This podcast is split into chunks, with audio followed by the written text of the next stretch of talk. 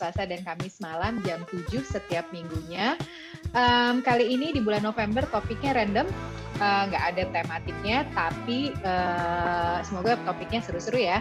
Kayak topik malam ini adalah uh, membahas mengenai dosen tapi pengalamannya segambrek. Kenapa saya pilih uh, topik itu? Soalnya kadang-kadang ada dosen yang lulus kuliah langsung ajar. Uh, abis itu baru nanti ada proyek-proyek. Tapi ada juga dosen yang asalnya dia profesional dulu beberapa tahun, terus akhirnya dia jadi dosen. Jadi udah ada backgroundnya. Kayak teman saya satu ini namanya Tisa. Hai Tisa. Hai Mel, apa kabar? Baik, kamu apa kabar? Baik baik. baik baikin lah ya. Kalau nggak baik juga. baik juga. Ya, waduh waduh lah ya. Tisa ini teman saya sejak SD, bayang nggak? Jadi gila dari ya? dulu, gila loh. Bisa. Zaman kabel kita temenan. SD Karang Paulang, yes. Terus yang nggak, Tisa dari dulu sampai sekarang nggak berubah sama sekali karena rambutnya tetap galing. Ah. Trademark ya. Oh, no, gitu. Tisa, sekarang dosen apa? Terus di mana? Sekarang tuh sebenarnya statusnya dosen masih dosen luar biasa sih, bukan dosen tetap gitu di uh-huh. Fakultas Seni Rupa dan Desain. Udah berapa lama itu teh ngajar di situ? Ngajar tuh udah dari tahun 2017 sebenarnya on and off sih karena 2017 itu tahun pertama ngajar tapi terus ditinggal dulu setahun karena ah petir. Hai petir, hai. Enggak apa-apa. Itu Loki sama Thor lagi berantem. terus terus 2017 akhir eh ya 2017 awal tuh kayak harus ditinggal dulu ke Tangerang karena waktu itu harus setting up studio baru di Tangerang gitu. Karena Kandura pindah dari Bandung ke Tangerang 2018 baru mulai ngajar lagi. Jadi total ngajar sih baru tiga tahunan ya sampai sekarang.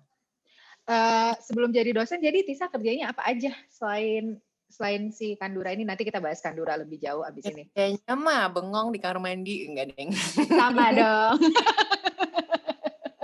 Menghindari yang perlu dihindari.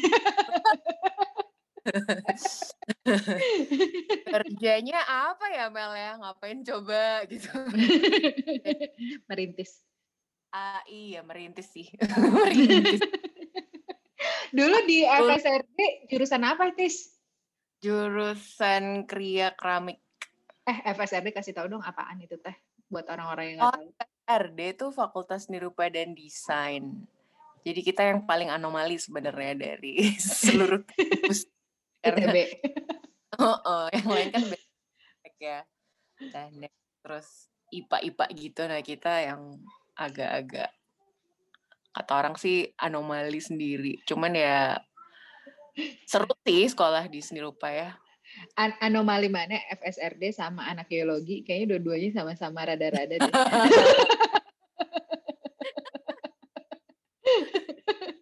bukan begitu bukan? iya iya iya. iya. Bisa jadi. Terus tadi jurusan apa? Kria kria keramik. Gue baru dengar. Uh, iya kria keramik. Jadi ada di FSRD itu kan ada tiga ya, ada tiga prodi ada seni murni, ada ya seni rupa, hmm. ada desain sama satu lagi kria gitu. Nah si kria ini ada kria tekstil sama kria keramik. Nah gue di kria keramik gitu. Jadi kalau kria tekstil berarti yang bikin-bikin baju. Apa sih kria tekstil?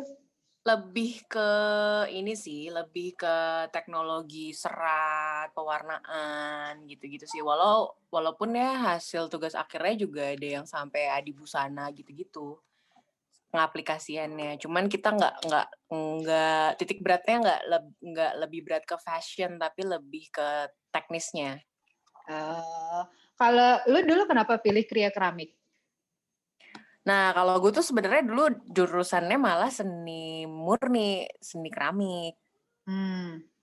Gitu. Nah, di seni keramik kan ada empat tuh ya, ada lukis, ada grafis, ada patung, ada keramik. Terus pas pengenalan tingkat satu tuh, kan kayak dikenal-kenalin tuh sama senior-senior nih, kalau lukis kayak gini, kalau patung kayak gini, kalau seni grafis kayak gini. Terus gue dengan sotonya kayak seru ya keramik kan, karena Karena keramik abis nonton film Ghost. Pengen jadi Demi Moore. D minor. D minor, D minor. terus terus. Gitu, kayak ngerasa, oh ini kayaknya seru nih belum pernah ngelihat sebelumnya terus kayak penasaran. Ya udah biasanya tuh biasanya sih tuh kayak pilihan paling terakhir karena paling banyak paling kurang peminatnya ke situ. Terus gue kayak ya udah deh gue jadiin pilihan pertama aja biar keterima gitu. eh keterusan. eh keterusan nih ya bener. Terus pertama kali uh, usaha, lu punya usaha itu langsung Kandura atau sempat usaha-usaha lain ya? Uh, langsung sih. Jadi waktu itu bahkan dimulai pas masih kuliah.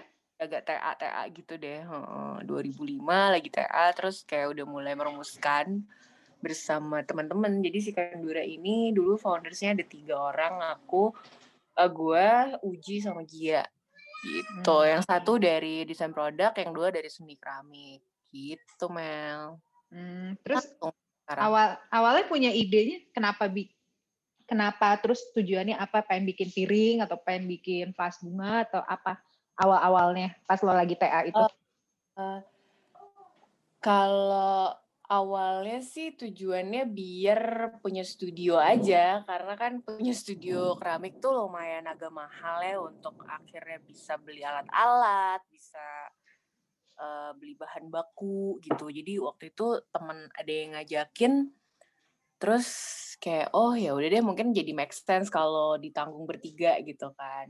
Ba apa modal bikin studionya. Terus pada awalnya sih emang apa ya ketertarikannya emang di tableware gitu. Si dari awal emang berarti si Kandura ini udah proyek sama teman-teman ya, nggak pernah lo berusaha pengen punya proyek sendirian ya? Uh, kalau proyek sendiri sih lebih kayak apa ya? Soalnya dari zaman kuliah dulu tuh emang udah sering di invite pameran sebagai uh, apa namanya independent artist kan. Mm -hmm.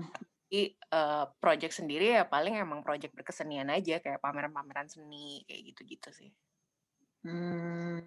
Hmm. Si bikin karya personal gitulah. Iya. Yeah. Si uh, apa sih kisah senang dan sedih selama merintis Kandura udah berapa tahun nih? Udah 15 ya? 15 tahun berarti dia udah 2000. Iya, 15 tahun. 15 tahun. Pas lagi lo mulai Suka merintis. Ya? Suka duka ya? Suka duka. Tantangannya deh tantangannya apa dulu? Uh, jujur sih kalau kayak tantangan sih paling berat itu pas awal-awal sih. Karena kita dulu 2005 mulai kan nggak kayak sekarang ya banyak udah banyak platform digital yang lo gampang lah gitu. Kalau ya bukan gampang juga tapi uh, lebih dimudahkan dengan adanya Instagram adanya Facebook gitu ya. Hmm. bisa kayak memajang karya secara online terus spreadingnya juga uh, udah bisa lebih cepat gitu. Tapi kalau dulu tuh ya tantangannya gitu. Kita beneran harus jualan ya mulut ke mulut beneran ketemu orang terus terlibat di uh, bazar-bazar kayak gitu. Jadi awal tuh dulu setahun mungkin setahun dua tahun di awal tuh kita emang ngalamin banget datang ke studio terus kayak mempertanyakan lagi gitu ini gue udah lulus ini bener nggak ya apa yang gue lakukan? Beneran gitu gue bisa hidup dari tanah yang gitu-gitu. Dulu awal-awal uh, punya pegawai berapa? Ada berapa? Saat terus sekarang ada berapa? Um, dulu kita satu orang sekarang se pernah punya sembilan orang yang pasti di Tangerang itu. Hmm. tapi terus kita kayak merasa uh, kayaknya terlalu besar ya terus jadi nggak apa proses kreatif kita jadi kayak abis apa waktu kita jadi kayak abis untuk mikirin uh, perputaran si keramiknya gitu. Yeah. akhirnya jadi kita memperkecil lagi skop uh, karyawan kita biar produksinya nggak terlalu banyak juga sekarang. Jadi sekarang punya tiga tiga orang. Uh, produk Kandura yang paling best seller apa aja sa produk Kandura yang paling best seller mah kayaknya banyaknya mug ya, mug dan cup gitu. Mug dan cup. Lo, lo, lo paling suka di kalau disuruh bikin-bikin kayak gitu paling suka bikin apa? Bikin apa ya? Gucci. Sama Louis Vuitton.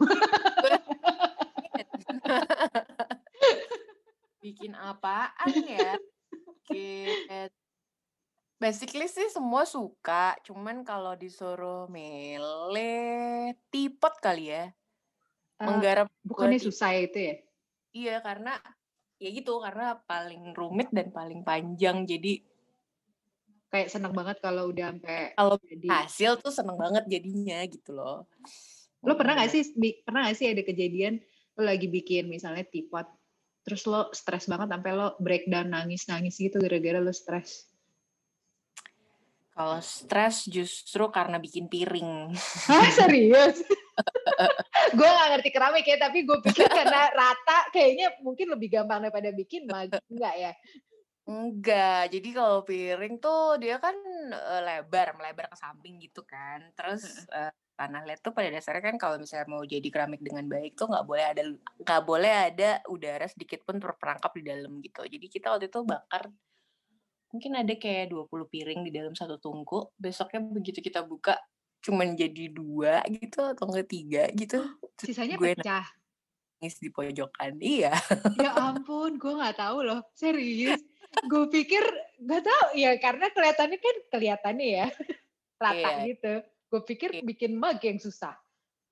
Enggak, justru kalau bikin mug tuh lebih mudah lah dibanding bikin piring dan teko. Mug itu items yang paling gampang bisa dibilang ya walaupun tetap aja sama sih ada prosesnya ya. ada panjang. Jadi piring semakin besar semakin pusing ya cara bikinnya maksudnya semakin iya tentunya. Oh gitu. Gue nggak kepikiran asli. Piring paling mahal di antara item, ya udah deh gue gak jadi beli piring gede deh. Kayaknya ngeri. Terus uh, kan lo punya punya apa sih sempat punya usaha se sesuai pendidikan pas kuliah. Abis itu lo pakai lagi buat lo ngajar. Apa tau tapi ngajar lo sesuai sama uh, ini lo kan sama kriya keramik lo makan dura atau apalah background lo iya. selama ini. Itu apa sih bergunanya ketika lo ngajar atau nggak berguna atau malah terlalu berguna? Berguna lo banget, berguna uh, tentunya. Jadi ya itu seperti yang lo bilang tadi kan ada akademisi yang udah lulus langsung ngajar gitu kan ya. Hmm. Terus ada yang kayak gue gini yang apa ngapain dulu di luar gitu cari pengalaman dan lain-lain akhirnya kemudian justru ya gue tuh uh, bisa balik ke kampus tuh juga mungkin karena kandura juga sih karena karena ya emang akhirnya punya pengalaman praktisi di di luar gitu yang mungkin bisa dibagi sama mahasiswa gitu karena emang ya yang terpenting kan yang harus dibekelin kan uh, gimana kemudian strategi nanti di luar sana yang dulu sih gue sama sekali nggak dibekelin dibekelin apa pun tentang hal itu ya meleh ya. kayak uh -uh. zaman gue kuliah dulu kayaknya nggak pernah gitu dikasih tips-tips uh, gimana ntar kalau udah lulus mau ngapain aja apa aja sih lahan-lahan yang terbuka untuk bisa kita garap kayak gitu-gitu kan. Nah tapi mungkin dengan adanya pengalaman di luar tadi ya itu yang bisa gue bagikan gitu sih. Uh, murid-murid lo kalau misalnya ngasih pertanyaan atau lo ngasih tugas karena tahu lo ahli banget di bidang lo, mereka stres atau senang? ya maksudnya, maksudnya kan lo udah melalui semua itu gitu. itu murid lo merasa tertekan atau merasa senang yang lo rasa ya lo rasa atau mereka lempeng-lempeng aja? Uh, yang jelas sih yang kalau dari pengalaman mengajar sih yang mereka lebih pengen tahu tuh pada akhirnya adalah gimana kemudian membangun brand yang gitu gitu loh. Hmm. Jadi bukan hal teknis kayak gimana caranya bikin keramik, mungkin mereka juga udah dapet di udah dapat banyak lah tentang itu gitu. Apalagi kalau misalnya ketemunya sama anak-anak yang emang udah mulus kayak tingkat tiga, tingkat empat gitu. Jadi gue kan suka open question tuh terakhir misalnya habis ngajar gitu. Ayo kalau ada yang mau ditanyain terus uh, tentang kuliah yang tadi atau kuliah atau apa pun deh yang berkaitan sama keramik boleh. Terus jadinya gitu malah kayak gimana sih untuk uh, akhirnya bisa kayak membangun sebuah brand kayak gitu? Terus uh, nanti tuh kalau misalnya ketemu klien tuh gimana? Yang gitu gitulah Mel. Hmm. enaknya hmm. ngajar apa sih sa? Enaknya ngajar ya? Nggak tahu ya apa ya? Lo biasanya rata-rata yang lo ajar berapa orang dalam sekelas? Dalam satu kelas sedikit karena uh, anak kria keramik di ITB tuh sedikit emang satu angkatannya tuh cuman ada 6 10 tuh udah banyak 12 lah paling banyak Oke, jadi rata-ratanya lima enam kali ya. Tantangan, Seru sih. Jadi tuh kayak, kayak enaknya enaknya malah lebih lebih kecil kali ya. Jadi lo lebih iya, kayak ya, diskusi. Lebih intens. Uh -uh, lebih terus apa ya gue suka aja sih. Karena kan gue juga merasa dengan anak-anak yang sekarang gitu kan gap gue lumayan jauh ya kayak berapa tahun tuh berarti 10 tahun lebih lah. Berarti kan dari zaman gue kuliah dulu. Itu tuh kan terus dengan fenomena yang sekarang ada gitu kayak apa ya mereka tuh udah lebih aware dengan digital terus uh, bukan hal yang canggung lagi buat mereka untuk bikin konten-konten perdigitalan atau sosial media gitu kan ya hmm. kayak ya jadinya belajar bareng-bareng aja gitu gue juga suka minta advice sama mereka gitu sih serunya sih jadi kayak mencoba terupdate terus aja sih Mel Tantangannya apa dong kalau gitu? Administrasi apa? ya? Tantangannya? Tantangannya iya. Suruh masukin nilai. Itu iya. absen. paling ada kalau ada orang lain itu gue bayar boleh deh nih gitu kayak inputting data. Sama apa ya ya gitulah pekerjaan-pekerjaan administratif lainnya. Terus terus kan lu sekarang ada usaha sampingan tuh kalau gue liat di Instagram lo yang apa bunga-bungaan gitu? Uh -uh. itu karena lo ma emang masih kebanyakan waktu luang atau emang lo pengen pengen banget atau suka banget sama tanaman sampai itu udah kayak jadi hobi atau gimana? Iya gitu. Jadi uh, apa ya? sebenarnya nggak semua tuh karena yang side job ini tuh karena ketidaksengajaan sih karena tadinya bantuin kawinannya temen mm-hmm. terus ada yang lihat suka akhirnya dimintain tolong lagi untuk next kawinannya lagi terus orang yang gitu, sama nih kawin lagi enggak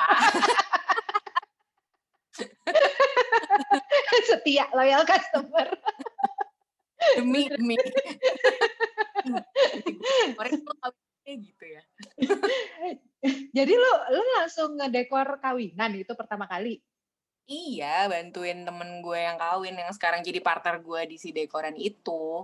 Oh, gitu. Dari situ berlanjut, berlanjut, berlanjut. Ah, uh, dari situ berlanjut, berlanjut, berlanjut. Akhirnya kayak, wow, ini lumayan ya cuannya gitu. Terus ada pasarnya juga ya. ya gitu cuman ya pandemi gini ya ya agak lumayan slow down si si dekoran gitu sih Mel kalau bisa kembali lagi nih pas kuliah nih pertanyaan terakhir nih ada nggak sih yang lo pengen rubah kayak misalnya lo pernah nggak kepikiran ih gue kenapa nggak masuk uh, seni murni eh lo udah seni murni ya kenapa gue ngambil DKV ya atau kenapa gue nggak ngambil uh, tekstil ya atau kayak kayak gitu pernah kepikiran nggak yang pengen lo ganti pas selama lo kuliah dulu? Enggak sih, gue udah merasa cukup kalau boleh malah apa ya pengen belajar matematika. Kenapa? Jadi gue ngitung ini jumlah jumlah helai bunga sama daun.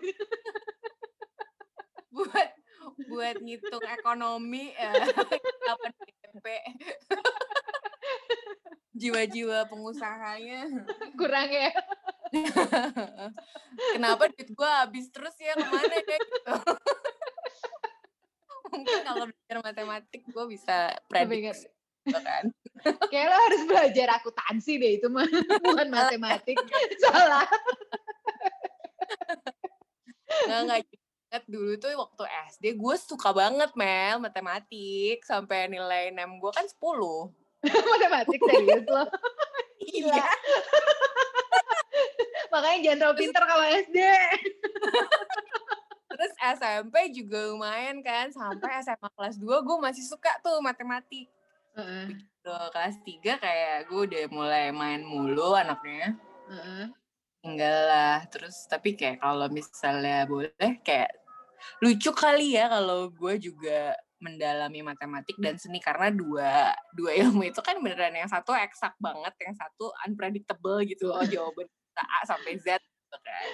Nah pengen tahu aja kalau gue belajar matematik juga apa jadinya gitu eh gue jadi penasaran kalau di FSRD lo diajarin uh, bisnisnya nggak sih bisnis side of thingsnya nggak sih Nah, itu dia nggak ada dulu. Dulu kayak kalau sekarang agak lumayan dapet ya anak-anak kayak manajemen seni, terus kayak uh, setting up studio yang gitu-gitu tuh dapat mata kuliahnya ada. Nah, zaman dulu sih mungkin karena emang perkembangan zamannya juga jadi kayak di provide gitu.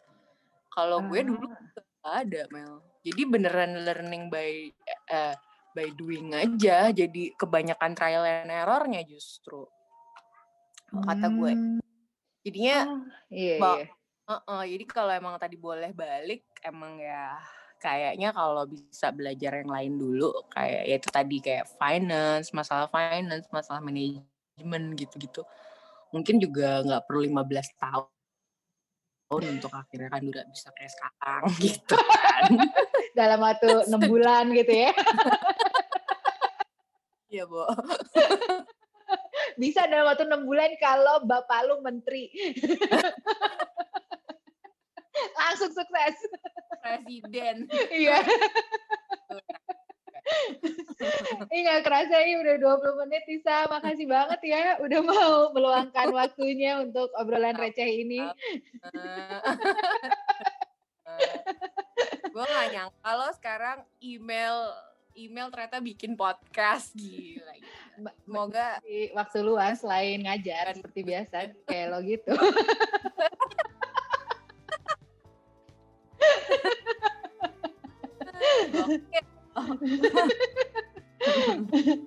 Makasih ya Tisa, makasih juga kepada pendengar podcast ini bukan diskusi malam ini. Kalau suka boleh di follow, kalau nggak suka, uh, you know how to find Tisa ya. Kandura. Di mana ini gue mau partner? Iya benar. Makasih ya Tisa ya. Makasih semuanya.